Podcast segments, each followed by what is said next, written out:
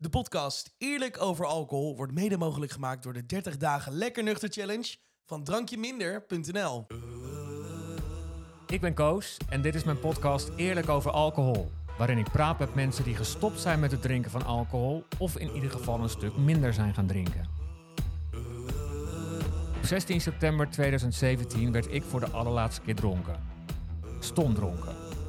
Alcohol haalde steeds vaker het slechtste in mij naar boven en dat wilde ik niet meer, dus zocht ik hulp. En hoewel ik het heel lastig vond om afscheid te nemen van wat ooit een fijne vriend was, ben ik blij dat ik ooit deze beslissing heb genomen. Mijn leven zonder alcohol is als een 3D-film. Ik voel meer, ik ervaar meer, ik leef meer en dat gevoel dat gun ik iedereen. En daarom ben ik deze podcast begonnen. In deze aflevering praat ik met Marieke Noord. Ze laat zich meerdere keren opnemen om met haar drugs- en drankverslaving om te leren gaan, maar telkens lukt het niet. Totdat ze het leven niet meer ziet zitten en haar rock bottom bereikt. Dan gaat voor goed de knop om. Marieke, hoe lang is het nou geleden dat jij voor het laatst drugs gebruikte, drank dronk, alcohol dronk? Uh, ruim acht, 8,5 jaar geleden. Dus uh, 29 juni 2015 was mijn, uh, is mijn clean datum. Dus ik ga naar de negen jaar toe. Wauw. Ja. Is dat, is dat lang of, of voelt dat ook nog kort? Nee, dat, het, het, voelt echt wel als heel lang. Ja, ja en, ik, maar, en het voelt ook als... Uh, ik had nooit verwacht dat ik, dat ik dat ooit zou halen. Weet je, dat, dat idee van stick with the winners. Nou, ik, ik viel steeds terug. Dus ik vond mezelf echt een enorme loser.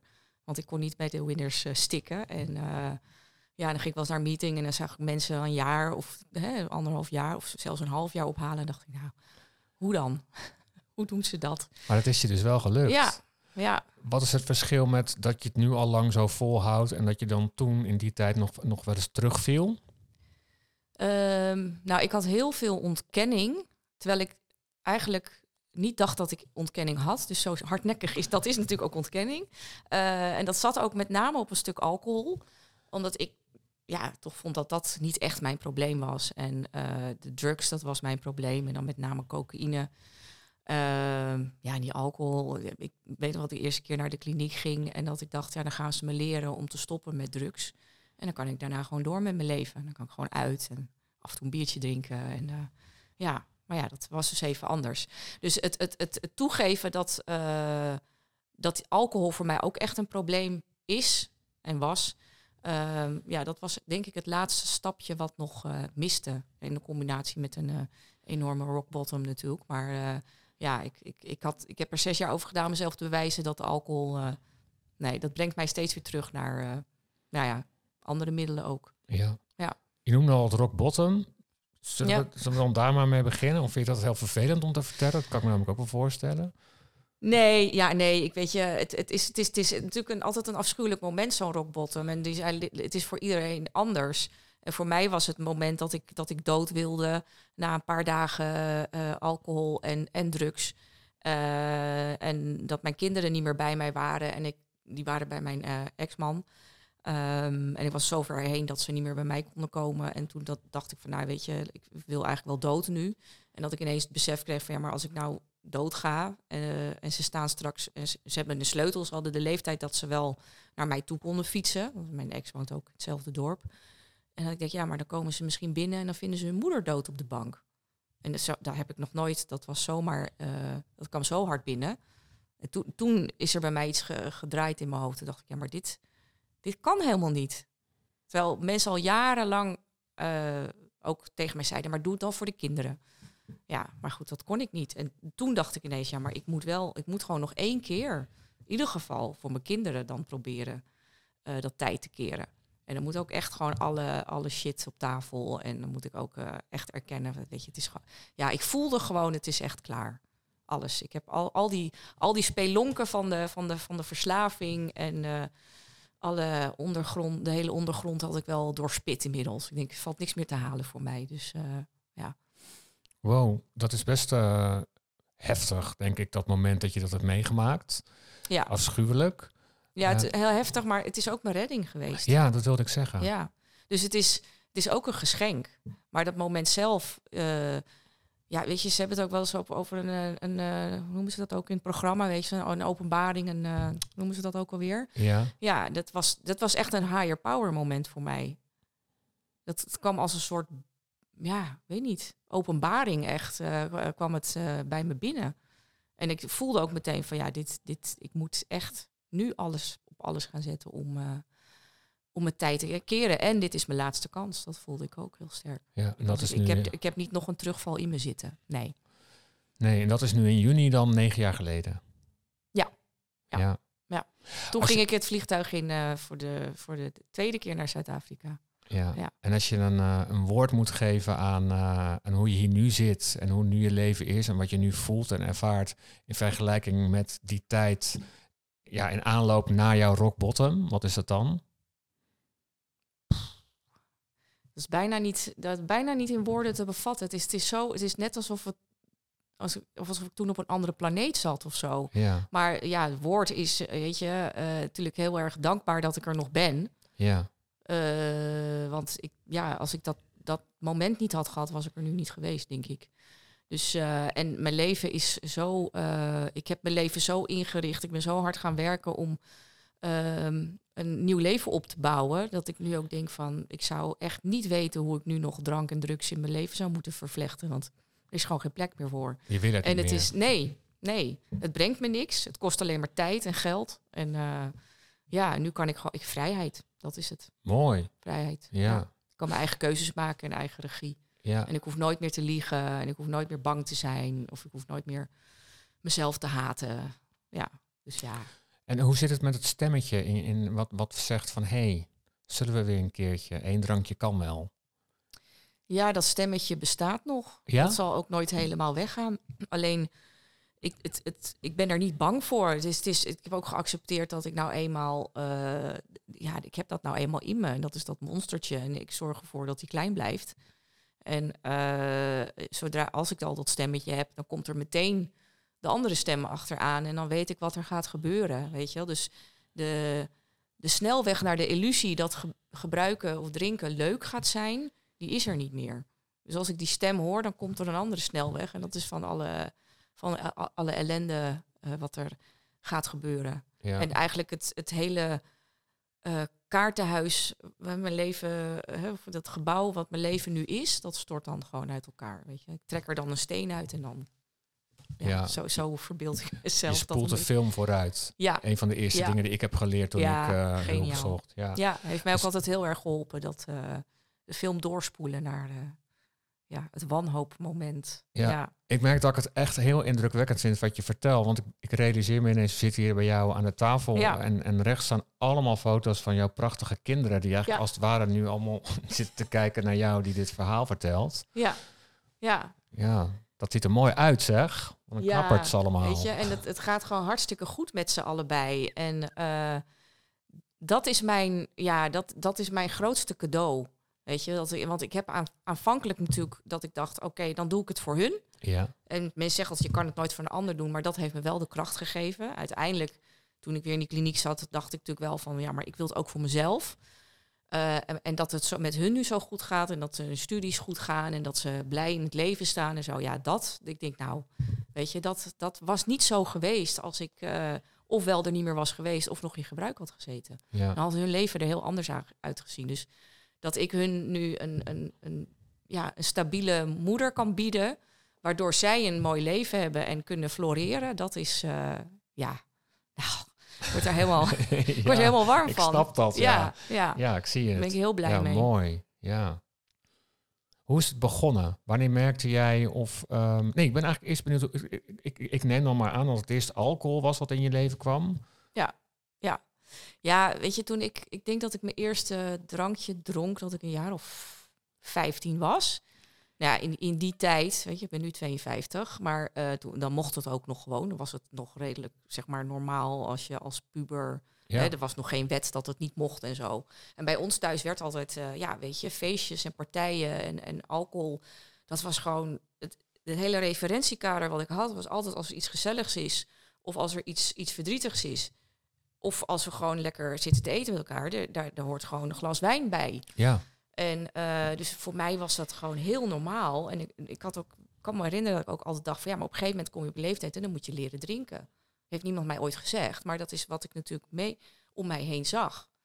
Ik vond het ook helemaal niet lekker. Ik dacht ook, maar ja, ik moet het leren, want dat hoort als je volwassen bent, dan drink je. Ja. Ja, nu achteraf denk ik, wat bizar. Ja. Maar goed, dus, eh, en ik merkte ook eh, dat drank mij wel iets bracht. Misschien iets meer dan anderen. Tenminste, iedereen wordt natuurlijk losser van drank. En, eh, en ik was best wel een verlegen, onzeker, introvert, iets wat somber meisje. En als ik dan dronk, dan, ja, dan bloeide ik helemaal open. En dan werd ik sociaal en, ja, en, en vrolijk en ja, opgewekt. Dan deed ik mee. Voelde ik, had ik het gevoel dat ik erbij hoorde. Dus dat, ehm, ja, dat, dat hielp wel. Ja, en, en ik denk dat ik in het begin ook niet eens heel erg, heel erg doorsloeg op de drank. Maar ja, het deed natuurlijk wel iets met mij. Ja, ik had wel, het was wel eh, fijn om te drinken, want dan wist ik gewoon van nou, dan, eh, ja, dan kan ik ook meekletsen en dan ben ik ook een leuk en gezellig. En anders ben ik dat niet. ja. Dit klinkt als, nou ja, niks aan de hand. Ja, Maar nog redelijk, ja. nou, ik had ook wel ka ik had wel ook al hele erge katers, dat weet ik wel, toen al op jonge leeftijd. Ja. Maar Maar- goed, ja, ik had voor mijn gevoel niet dat iets, het idee dat er iets aan de hand was. Nee. nee. Maar er kwam op latere leeftijd ook, ook nog iets anders bij.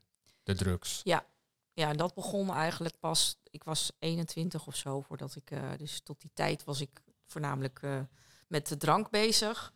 En dan nog redelijk eh, sociaal, zeg maar. Dus nog, nog redelijk binnen de perken. Maar toen ik ging studeren, werd dat drinken al meer. En toen ik raakte toch nieuwsgierig naar, eh, naar de ecstasy. Wat toen heel erg in opkomst was. En ehm, ja, ik was altijd heel bang, erg bang voor verslaving. en eh, ik, dus ja, dus ik was best wel anti-drugs in mijn puberteit. Weet je, maar drank beschouwde ik toen nog niet als drugs. Nee. En, ehm, maar de ecstasy, dat, dat, dat zou dan niet verslavend zijn. En dat had een heel artikel over gelezen in de krant. Toen dacht ik, nou, dat wil ik dan wel een keer proberen. Ik was toch wel nieuwsgierig. Ja. En toen ik mijn eerste pilletje nam, toen, eh, ja, toen heb ik zeg altijd van, de, toen heb ik mijn ziel aan de duivel verkocht. Had ik misschien al iets eerder, maar toen was het echt, was het echt, eh, ik dacht, ja, hier heb ik nou mijn hele leven naar eh, gezocht. Wat was dat dan? Wat, waar, Een Eureka-moment. Ja, ja, echt totale euforie. En ik dacht, ja, maar dit, dit gevoel... En dat, dat gevoel dat ik gewoon eh, de hele nacht als een nachtvlinder eh, eh, door kan fladderen en met, met, met mensen praten en dansen. En mezelf, ja, dat, dat liefdevolle gevoel naar iedereen en naar mezelf toe. En de openheid en de gezelligheid en de, de verbinding met andere mensen die ik daarin voelde. Ja, dat was helemaal. Ik dacht, dit ga ik vaker doen. Dit is helemaal iets voor mij. En het is ook nog eens niet verslavend. Nou, halleluja. Ja. Ja, dus, eh, maar ja. ja, ik ben gewoon eigenlijk in de val getrapt. Zo voelt Ja. het een beetje. Ja. Want het ging van kwaad tot erger. Ja, ja, want ik ging. eh, het was echt niet. Kijk, het is niet een middel zoals met alcohol, dat je bijvoorbeeld iedere dag. Hè, maar het, het- een, een ecstasy is niet een middel wat je specifiek iedere dag gaat nemen. Of, maar het was, ik ging wel heel veel feesten. En ik ging uit in Amsterdam. En de weekenden werden natuurlijk steeds langer. En het was doorgaan en afteren. En eh, ja, weet je, dat, dat was één groot feest. Ja, alleen met tegen de torenhoge prijs. Ja, dat merkte je toen ook al. Ja, ik, ja, nu, ja, want ik was wel. ehm, ik werd natuurlijk steeds depressiever ook. Als je heel veel ecstasy slikte, dan. eh, ja. Ja, de dinsdagdip hè, komt daar vandaan. Hè? Ja. Maar weet je, ik accepteerde het allemaal. Omdat ik zo dacht van ja, je bent jong. En eh, Ja. ja. eh, met, met een hele groep mensen die dat allemaal doen. En dat hoort er nou eenmaal bij. En ondertussen was ik wel gewoon aan het studeren. En d- dacht ik nog, ik had nog steeds wel het idee dat ik geen probleem had. Ik dacht, ja, het is gewoon even een fase. En het is gewoon, dat was nog wel een beetje wat ze dan wel eens noemen de honeymoon fase van herstel. Dat het allemaal nog leuk is. Ja. Ik heb wel echt een gouden tijd gehad. Maar het kostte me toen wel mijn relatie. En ook, oh, ja, mijn ouders die waren ook heel bezorgd. Ik ben op een gegeven moment ook heel ziek geworden.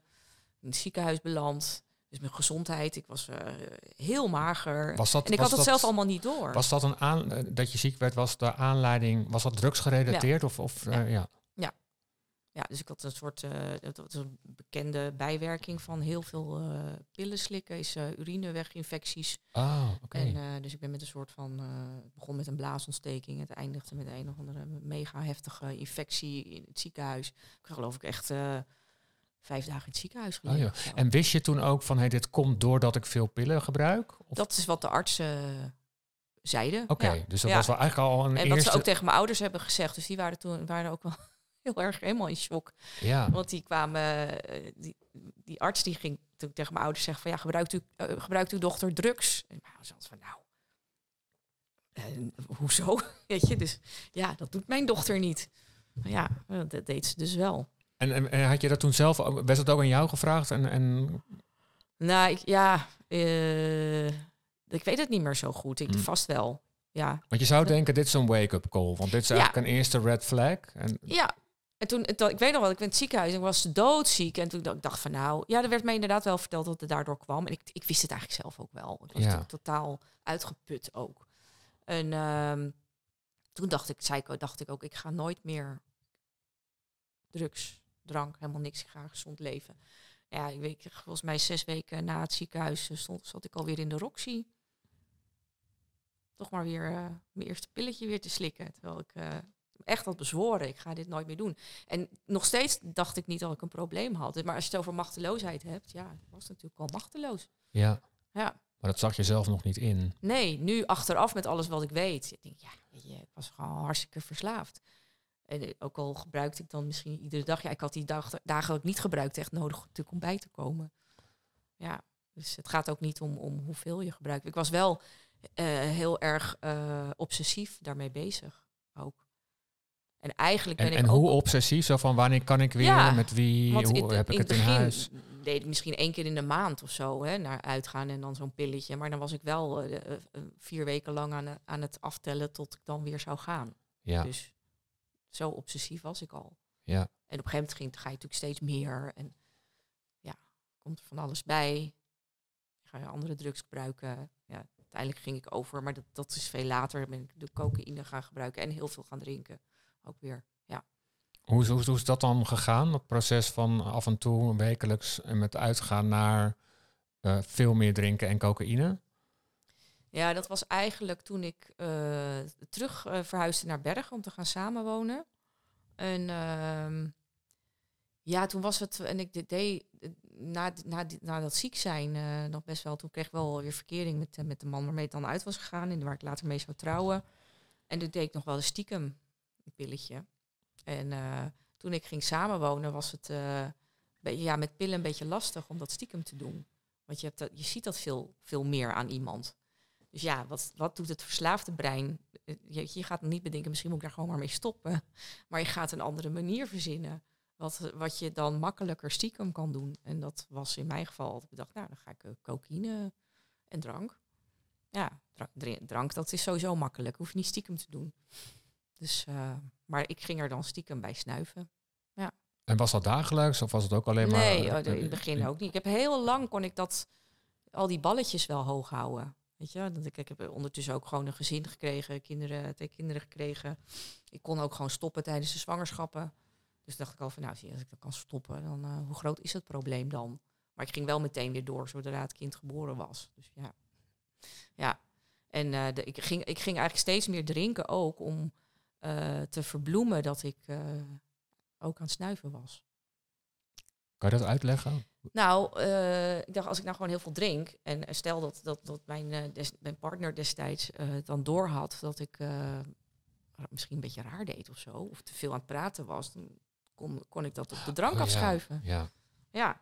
Dus ja, ik had gewoon te veel gedronken. Er gaan vaak mensen ook wel slap van lullen. Van veel alcohol. ja, maar als je dat combineert met, met cocaïne... dan ga je helemaal slap lullen. En, wa- ja. en wat was dan de eerste, de eerste keer dat je dacht van... hé, hey, dit, dit moet dan dit moet anders. Ik, ik heb een probleem. Ehm, ja, dat begon eigenlijk nadat mijn zoon was geboren. Dat ik, dat ik toen wel zoiets had van, het wordt nu wel... Ik had steeds, denk ik, diep, deep down de hoop dat als het, als, een, als het kind er dan was, als het kindje er, dat ik dan een soort turn zou hebben gemaakt of zo. Eh, alleen dat gebeurde niet, want ik was dan negen maanden, zeg maar, clean en nuchter. eh, ja, dan heb je toch, zou je denken, dan heb je een bepaalde basis van clean-tijd en dan kan je daarop doorbouwen. Ja, Maar eh, ja, als je dan, die verslaving gaat echt wel door. Weet je, het zwanger zijn motiveerde me heel erg om clean te blijven. Maar daarna ging ik gewoon toch weer verder. Toen dacht ik, hé, hey, dit is toch wel heel, heel... ehm, het werd steeds moeilijker om die ballen in de lucht te houden. Ook met twee kleine kinderen, weet je, een gezin draaiende houden. Eh, al die eh, leugens en ja, eh, al dat drankgebruik, de katers. Ja, toen dacht ik, dat dit kan gewoon niet meer. Het moet echt stoppen. Het is, ik, kon, ik, ik schaamde me natuurlijk ook kapot. ja. Weet je, weet je wie, welke moeder doet dat nou? Ja, dus ik, ik kreeg wel steeds meer wroeging en, en, en zelfhaat ook. En dat ik dacht, ja, ik moet hier gewoon... ho- Hoe kom ik hier vanaf? En ik, ik had toen wel ook wel door, ik heb een probleem. Ik kan dus blijkbaar niet zomaar stoppen. Dus toen heb je hulp gezocht. Ja, toen ben ik eerst naar de breider gegaan. Dat is in Alkmaar, verslaving, de reguliere verslavingszorg. Maar ja, dat, eh, dat, dat, dat helpt. Dan gaan ze zeggen van nou, je moet, eh, moet je eerst opschrijven wat je allemaal gebruikt en hoeveel je drinkt. En dan eh zeggen ze nou ja, misschien moet je eens proberen minder te drinken. En, weet je, nou ja. Eh, ja, allemaal, in ieder geval, het werkte voor mij niet, laat ik het zo zeggen. Dus, eh, Dat is te licht. ja, en ik dacht ook van ik doe dit wel even alleen. Weet je, als ik nou gewoon hulp krijg, dan gaan zij mij helpen. Ja. Dan gaan zij het voor me doen of zo. Ja. En dan eh, hoef ik het ook niet tegen mijn man te zeggen. En dan, eh, nou, en dan doen we dat eventjes een paar maanden en dan, is het klaar. Maar zo werkt het natuurlijk helemaal niet. Nee. Dus op een gegeven moment moesten zij dus toch van ja, maar je moet wel je partner erbij betrekken, want dit ga je niet in je eentje. Ja, daar heb ik nog heel lang heel erg weerstand tegen gehad. Ik denk, no way dat ik dat ga doen. Maar ja, uiteindelijk toch wel eh, opgebiecht van ja, ik heb een probleem. Want dat van, ja, wist ik al niet- lang al. Ik wou net zeggen. dat hij zegt, ik wist dat je een dra- drankprobleem had. Maar, ja, maar oké, je hebt dus ook een drugsprobleem. Je hebt dus eigenlijk gewoon een probleem bij. Dus dat van die drank, dat had hij al lang al door. Dat dat niet, eh, dat ik veel Ja. te veel dronk. Ja. Dus in die zin als hij van, ja, nou ja, dan is drank en drugs. Maar toen, toen heb je dus wel, ehm, nou ja, je hebt je eerste stap gezet naar hulpverlening. Ja. Dat heeft, niet, dat heeft dus niet echt iets met je gedaan, want je ging dan weer door. Ja. Ja, en kijk, nadat ik het eh, aan mijn man had verteld, toen had- zouden we dan samen gaan vechten tegen de verslaving. Dachten we nog dat het, eh, ja, op wilskracht, weet je, je moet gewoon stoppen. Ja, ja, ik ga gewoon stoppen. Had geen flauw idee, weet je, om meetings of zo, of dat wat hogere machten, eh, de ziektemodellen, geen idee. Dus dat lukte dan misschien een maand of twee, met heel veel wilskracht. En dan viel ik weer terug. En dan was hadden de poppen weer aan dansen. En ik dacht ook van, ja, weet je, ik ben gewoon een slappe, slappe trut. ja, dus eigenlijk weer echt dubbel teleurgesteld. En ja, zie je nou en wel, het lukt allemaal thuis, niet. allemaal problemen. Dus die werden steeds groter. En oh man, je wil niet weten. Ja, dat was een groot drama. Ja. Ja. en ik dacht echt van, ja, weet je, ik ben, eh, ik ben zwak. En eh, dat ik dit niet red. Eh, nou, je hebt. Zullen we even uit deze Hm? misère komen? Ja. Eh, want eh, nou, uiteindelijk heb je dus, nou ja, net verteld, hè, dat heftige moment. Ehm, ik, ik vind nog wel even interessant, omdat hè, de podcast heet Eerlijk over alcohol. Hoe grote rol had alcohol in dit hele proces? Je zegt het al, hè, ik had ook Mhm. wel een alcoholprobleem. ja, Maar ik heb ook wel gelezen in interviews dat alcohol ook vaak wel de reden weer was om dan weer helemaal terug te vallen. Kan ja, je daar nog een voorbeeld over geven? Want dat, dat geeft zo mooi aan hoe krachtig en gevaarlijk alcohol is. Want je zou kunnen denken van, hè, ik, ik dacht dat ook, hè, eh, voordat ik ging stoppen met drinken en voordat ik daar allerlei dingen had, over had geleerd, dacht ik van, nou, als je dan stopt met het een, dan kan je het ander misschien wel proberen. En dat Ja. dacht jij dus ook, van dan stop Ja. ik met de drugs, dan kan ik gewoon, ja, weet je, ik wilde daar helemaal niet aan. Dat idee van, oh, wat erg, nooit meer een wijntje bij het eten. Nooit meer op een terrasje. Dat was echt wel mijn- En ik, ik weet toch wel dat ik ooit ook roep, je maar, je zal maar verslaafd zijn aan alcohol, weet je. Dan mag je nooit meer alcohol drinken. Dus dat is eigenlijk wel een heel rare gedachte. Ik dacht, als ik ooit voor die kook, weet je, dan kan ik in ieder geval wel drinken. Maar ja, dat, dat, ik, ik heb... eh, ik, ik heb in zes jaar tijd heb ik vijf eh, opnames gehad. En het, het, het begon altijd met alcohol. Weet je, ik, omdat ik echt dacht van ja, maar ik ben toch anders. Ik kan wel drinken. Ik heb dat wel. Eh, ik, ik moest en zou toch die illusie najagen dat ik, dat ik, dat ik moest kunnen blijven drinken. En ehm, ja, dat zorgde er iedere keer weer voor eh, een terugval. Ja, drinken op zich was al een terugval, maar dat heb ik ook heel lang ontkend. Dat ik dacht, ja, mijn terugval is voor mij pas als ik mijn drug of choice. oh ja, Ja, Heel Dus hardnekkig eigenlijk, hè? en- om maar te kunnen vasthouden aan... aan Ja, dat, dat, dat is zoiets van, ja, maar niet meer drinken. Dat is, weet je wel, dat kan er gewoon. Weet je, ja, die drugs was ik echt wel helemaal klaar mee. Ik denk, ja, alcohol. Hoe moet je in godsnaam leven zonder alcohol? Weet je, dan, kan, dan heb je helemaal nooit meer wat gezelligs. Naar een feestje ga of... eh, ja, dus, dus, dus dat, dat heeft ervoor gezorgd dat ik eh, echt best wel een lange weg heb bewandeld... voordat ik die knop ook heb omgezet. Ja, Ja. en die heb, knop heb je dus omgezet. Maar dan is dan nu... Ik hoor nu mensen denken... Hoe kan je dat nou nu al negen jaar zonder doen? En, en eh, zoveel, positief, zoveel positiviteit eigenlijk ook ervaren. Hè? Dat je ook eigenlijk zegt van... Ik wil het niet eens meer. Nee, ja. Wat is er gebeurd? Want dit willen mensen. Wat jij hebt, willen mensen. Ja, nou, wat, er, wat er gebeurd is, is dat ik, dat ik eh, door eindelijk open en eerlijk te zijn naar mezelf van oké, het is helemaal, het is alles, alles of niks, dus ook geen alcohol meer. Ehm, en vanaf daaruit ko- kon ik gaan bouwen aan een nieuwe toekomst. Want dat, ik hoefde daar dus ook geen discussie meer over te voeren in mijn hoofd. Of te denken van, ja, misschien kan dat ooit nog wel een keer. Dus er kwam eigenlijk ook een soort rust. Je, acceptatie van, weet je, het is, het is nou zo, alcohol is ook voor mij een no-go. En eh, ja, toen ben ik doelen gaan stellen en ik ben daaraan gaan werken. En ik, ik, ik heb altijd gedacht, heel vaak gedacht, als ik weer eens met zo'n counselor in een kliniek zat, ik dacht, ja, maar er komt een dag, zit ik aan die andere, zit ik in die andere stoel. Maar iedere keer dacht ik, ja, maar ja, zolang ik, weet je, als ik dan blijf drinken en zo, wordt dat ook een beetje lastig. Dus, dus er kwam ruimte vrij om, om mijn dromen en mijn doelen achterna te gaan. En daardoor had ik dus ook eigenlijk die laatste keer eh, bijna geen cravings toen ik uit de kliniek kwam. Dus dat, dat was echt een verschil. Ook niet dat ik dacht, nou kan ik niet wel een glaasje, dat kan dan toch wel of zo, weet je wel. Dus het was gewoon, de ontkenning was gewoon helemaal weg. Ja, dus echt iets, iets Ja, de knop omgezet. echt gewoon Ja. helemaal. En dat ik ook dacht, weet je, ik, ik wil het niet meer, het is klaar, ik hoef het niet. Ik, ik moet echt een andere manier van leven gaan vinden. En, Oh, en daar, zeg inderdaad je, daar zeg je wel iets belangrijks. Hè? Ik moet een andere manier Ja. van leven vinden. echt mijn leven radicaal omgooien. Zoals wat dan bijvoorbeeld? Nou ja, dus niet meer het soort werk doen wat ik altijd deed. Met heel veel stress en deadlines en bij commerciële bedrijven. En, en waar ik heel ongelukkig en saai werk waar ik heel gelukkig van werd. Maar gewoon iets doen wat ik dus, wat ik zei, hè, wat ik al heel lang in mijn hoofd had. Ik dacht van, ik had altijd het idee, ik kan dat pas gaan doen als ik helemaal goed in mijn herstel zit. Dus moet ik eerst dat herstel helemaal stabiel. En dan kan ik eh, gaan werken aan een opleiding. Of, eh, en nu dacht ik van nee, dit wordt mijn herstel. Een deel van mijn herstel. Zodra ik uit de kliniek ben, dan ga ik meteen natuurlijk verder werken aan mijn eh, fysiek en geestelijk herstel, maar ook aan mijn, aan mijn ja, maatschappelijk herstel, zoals Ja. kan zeggen. Dus ik ga juist meteen kijken of ik een opleiding kan doen, of, of, of mijn hersenpan, of daar nog wat cellen zitten die werken. en eh, ja, en, en, en gaan doen waar ik, wat ik wil en waar ik denk dat ik daar blij van word. En niet wat ik denk dat anderen van mij verwachten. Dus ik ben echt gewoon mijn eigen regie gaan voeren. Ja, Ik denk dat dat helemaal het verschil is. En dat zorgde er ook voor dat ik uit de slachtofferrol ging en uit het zelfmedelijden. En niet dacht van, oh, dan mag ik nooit meer drinken. Nee, nee, weet je wel. want Dat maakte dat ik steeds terugviel. Want ik was zo zielig. Iedereen kon drinken en ik niet.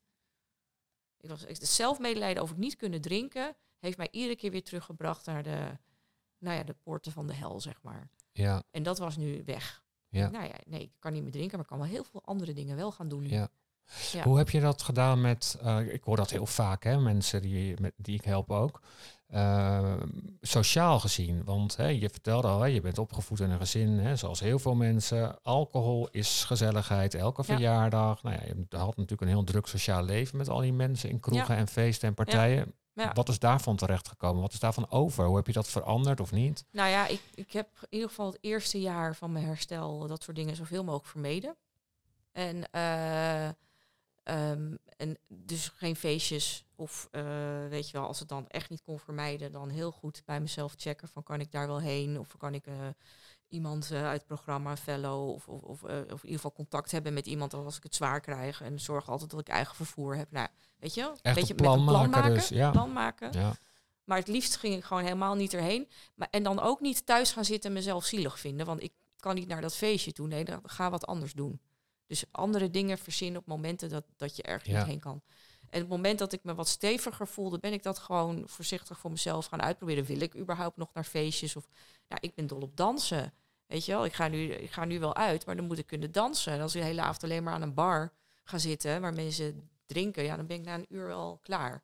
Weet je, dus echt een manier vinden van wat, wat vind ik leuk om te doen en wat, wat, wat kan ik aan? Weet je wel, ik bedoel, voor mij werkte het uiteindelijk om wel gewoon naar dansfeestjes te gaan of naar uh, festivals overdag. Ja, ideaal, want ik lig weer op tijd in bed. Ik kan niet meer uh, s'nachts, weet je wel. Nee. Dus het is, het is heel erg zoeken van wat, wat werkt voor mij. En in eerste instantie vooral lief zijn voor mezelf. En niet denken, ik moet daarheen, want nee, als ik dacht, ik voel, ik kan ergens niet heen gaan, dan ga ik niet en dan zeg ik het ook af.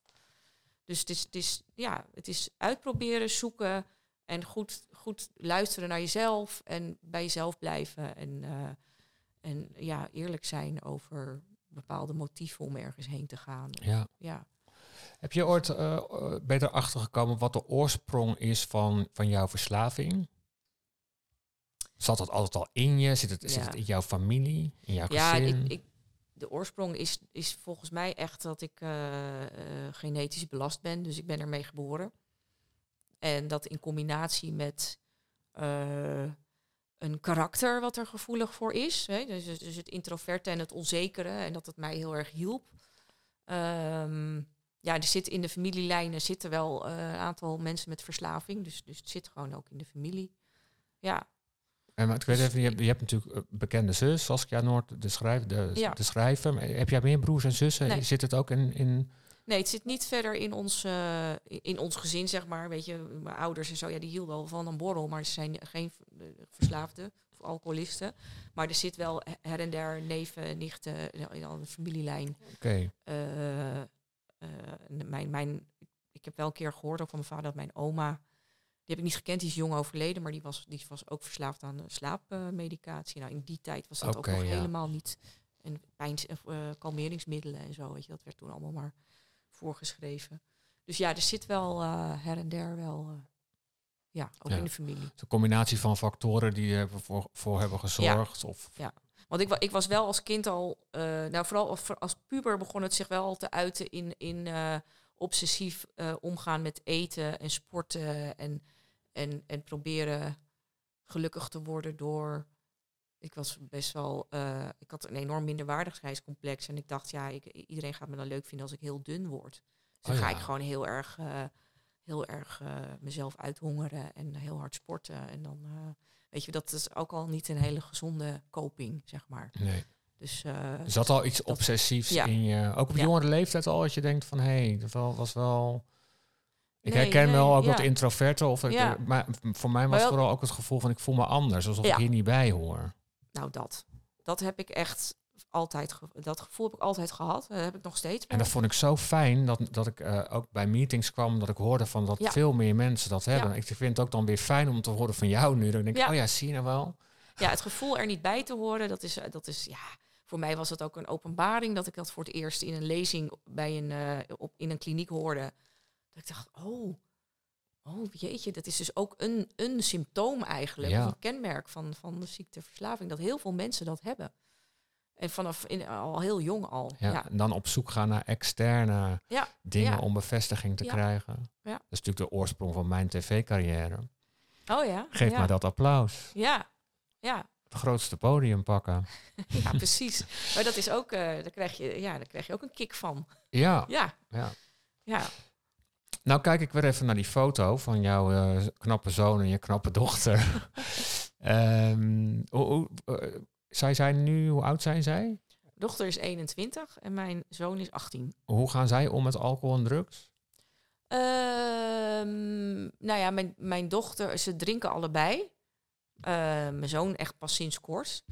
Die, eh, mijn dochter die begon wel op de, op de 16e of zo. Dat vond ik wel lastig. Ik, kan me wel herinneren dat ik wel eens haar kamer opruimde en dat ik dan eh, een fles wodka eh, of een klok Oh. bier onder haar bed vond. Toen dacht ik, oh, Ah. ja, eh, pijnlijk. Ja, toen heb ik nog een keer die, die wodka helemaal maar hoe, wat doe je dan? Als, Ja, ga je dan ik- het gesprek aan? Eh, Ja, nee, ja, natuurlijk, ze weten mijn verhaal. Ja. Ik heb op een gegeven moment ook gezegd van luister, ik zeg ik vind dit gewoon, ik vind dit niet oké. Ik vind eh, sowieso moet je niet drinken als je 16 bent, maar als je als je wodka, weet je, wodka, hoezo, weet je? Dat, eh, nou, het was natuurlijk niet haar fles en nou, we krijgen dat soort dingen. Maar eh, ik heb wel gezegd, weet je, ik beschouw eh, een, een- met eh, vriendinnen of zo een glaasje wijn drinken in de kroeg of op een terras. Dat beschouw ik dan als, als zeg maar normaal sociaal gebruik. Ben ik al niet oké mee. Maar goed, dat, dat kan ik dan wel accepteren. Maar hier in huis en dan sterke drank, wil het gewoon niet hebben hier in huis. Zeg, dus dat, als je dat doet buiten huis, ja, ik heb, daar heb ik geen controle op. Maar niet hier. Dus die grens heb ik wel heel duidelijk gesteld. Maar ik vond het wel heel moeilijk. Want ja, ik, ik Ja. kan wel verbieden, maar dat, ik kan het ook niet verbieden. Nee. Want ze gaan het toch wel doen. Nou, het is Dus ik kan hooguit voorlichten. Ja, En ook, ik heb ook uitgelegd waarom die sterke drank. Weet je, als je dan drinkt, zeker op die leeftijd, nou eigenlijk nooit, maar blijf, ga niet aan de vodka. Nee. Weet je, dus, eh, dus ik, ik heb ze natuurlijk wel heel goed voorgelicht. ja want het doet eh, oh, dubbel iets met jou, denk ik. Want je bent en moeder die dat ziet, maar je bent ook nog een, een Ja. verslaafde moeder die Ja. dat ziet. Dus het Ja, triggert natuurlijk. ja, Ja, ik vond het, vond het heel moeilijk. Ja. Dus wat liefst zou je zeggen van, ja, van, zou, je je kan ze niet vastbinden. Nee, nee. Dus, eh, dus ik vind, ik vind dat soms ook nog wel moeilijk hoor. Want ik zie ook wel, we gaan ook wel eens met z'n drieën uit. Dat is wel leuk. Dan gaan Oh, we leuk. drieën hier in Bergen de kroeg in. Of ze appen mij, mam, kom je ook een drankje drinken? Nou, dat vind ik super leuk dat ze mij erbij willen hebben. Ja. Als hun moeder. En ook nog een moeder die niet drinkt. En dan halen ze voor mij een, een, eh, frisje of een alcoholvrij iets. Maar ehm, ik zie natuurlijk ook wel eh, de tempo waarin het gaat. En dat, ja, dat, dat doet wel eens pijn. Dan denk ik, ja. Ik heb het laatst wel, ik kon het niet laten, toch tegen me zo gezegd van, joh, je kan ook misschien minder veel als je dan uit bent. Ja, Je hoeft niet altijd dronken thuis te komen. Weet je, ja, weet je, ja, dan krijg je. Ik weet, ik weet ook wel van het heeft weinig zin om dat te zeggen, maar ik vond toch dat ik het moest Ja. zeggen. nou, ik denk dat dat, dat dat ook de enige manier is. Mijn man heeft ook twee zoons. Eh, die kunnen er ook wat van. En ik, ja, ik blijf het ook wel gewoon op een normale manier bespreekbaar maken. Weet Ja. je wel, pas op, want dit doet het met je. Dit Ja. is gewoon feitelijk wat er nu met jou gebeurt. En dan zie je ze toch wat denken. En dan, dat is denk ik het enige wat je kan doen. Ja, Voorlichten. voorlichten en Ja. eh, verder, eh, ja, weet je, hoop dat, ja. En. Marike, wat super, wat super leuk is, is dat, dat jij met ze meegaat. Het is natuurlijk ontzettend leuk, helemaal nu wat je verteld eh, hebt, dat je nu zo'n band met ze hebt. Ja, ja, die band eh, is eh supergoed nu. Dus eh, Ja. ja. En mijn zoon woont bij mij. Nou, dat is heel, heel gezellig met elkaar. Dus Leuk. ja, het is gewoon een, een leuke vent, is het aan het worden. Ja. Ja. Wat een indrukwekkend verhaal zeg. Mhm. Ja, Ik had al wel eens, nou ja, ik heb, ik ken jouw verhaal natuurlijk wel, maar om het nu zo gewoon uit jouw mond te horen en ook te voelen hoe je het, hoe je het vertelt. Mhm. Ik heb ook wel heel veel respect voor jou. En ik, ik, ik, ik denk ook van, hè, ik, ik zie natuurlijk heel veel mensen in, in meetings die van ver komen en gewoon leuke mensen. En dan denk ik, ja, jij bent gewoon, als jij dit kan en ja. waar je nu staat, ja, Ja. dan zou dan, dan moet iedereen dat kunnen. Nou ja, dat, dat geloof ik ook. En ik zie dat ook om me, om, mezelf, om me heen gebeuren. Weet je, dat zal jij ook zien in, de, Ja. in meetings. En ik wer- werk zelf bij eh, GGZ en ook daar zie ik het gebeuren. Weet je, ik heb daar eh, een groep die heet Clean en Nuchter Leven. En eh, ja, daar komen ook wel eens mensen eh, binnen en, je, en, en die zie je gewoon op, opbloeien in zo'n groep. Ja, En dat, ja, dat vind ik zo mooi. ja, Ja, dat is toch eh, ook vaak mensen die, die, die dit als laatste redmiddel naar een meeting gaan en da- daar dan wel het op een of andere manier vinden. ja, En dan het herstel kunnen pakken. Dus er is altijd hoop. ja, mooi. Ja. Vrijheid noem je het. Ja, Ja. ja. Dankjewel Marike. Nou, jij ook bedankt. Wil jij meer weten of heb je hulp nodig? Mail gerust je vraag naar koos.drankjeminder.nl Wil je stoppen met alcohol of gewoon een maand niet drinken? Meld je dan aan voor de 30 dagen Lekker Nuchter Challenge. Dan krijg je elke dag een video van mij over de impact van alcohol, maar ook over gedragsverandering. Nu ook met verschillende e-books die jou leren nuchter te leven. Ga naar drankjeminder.nl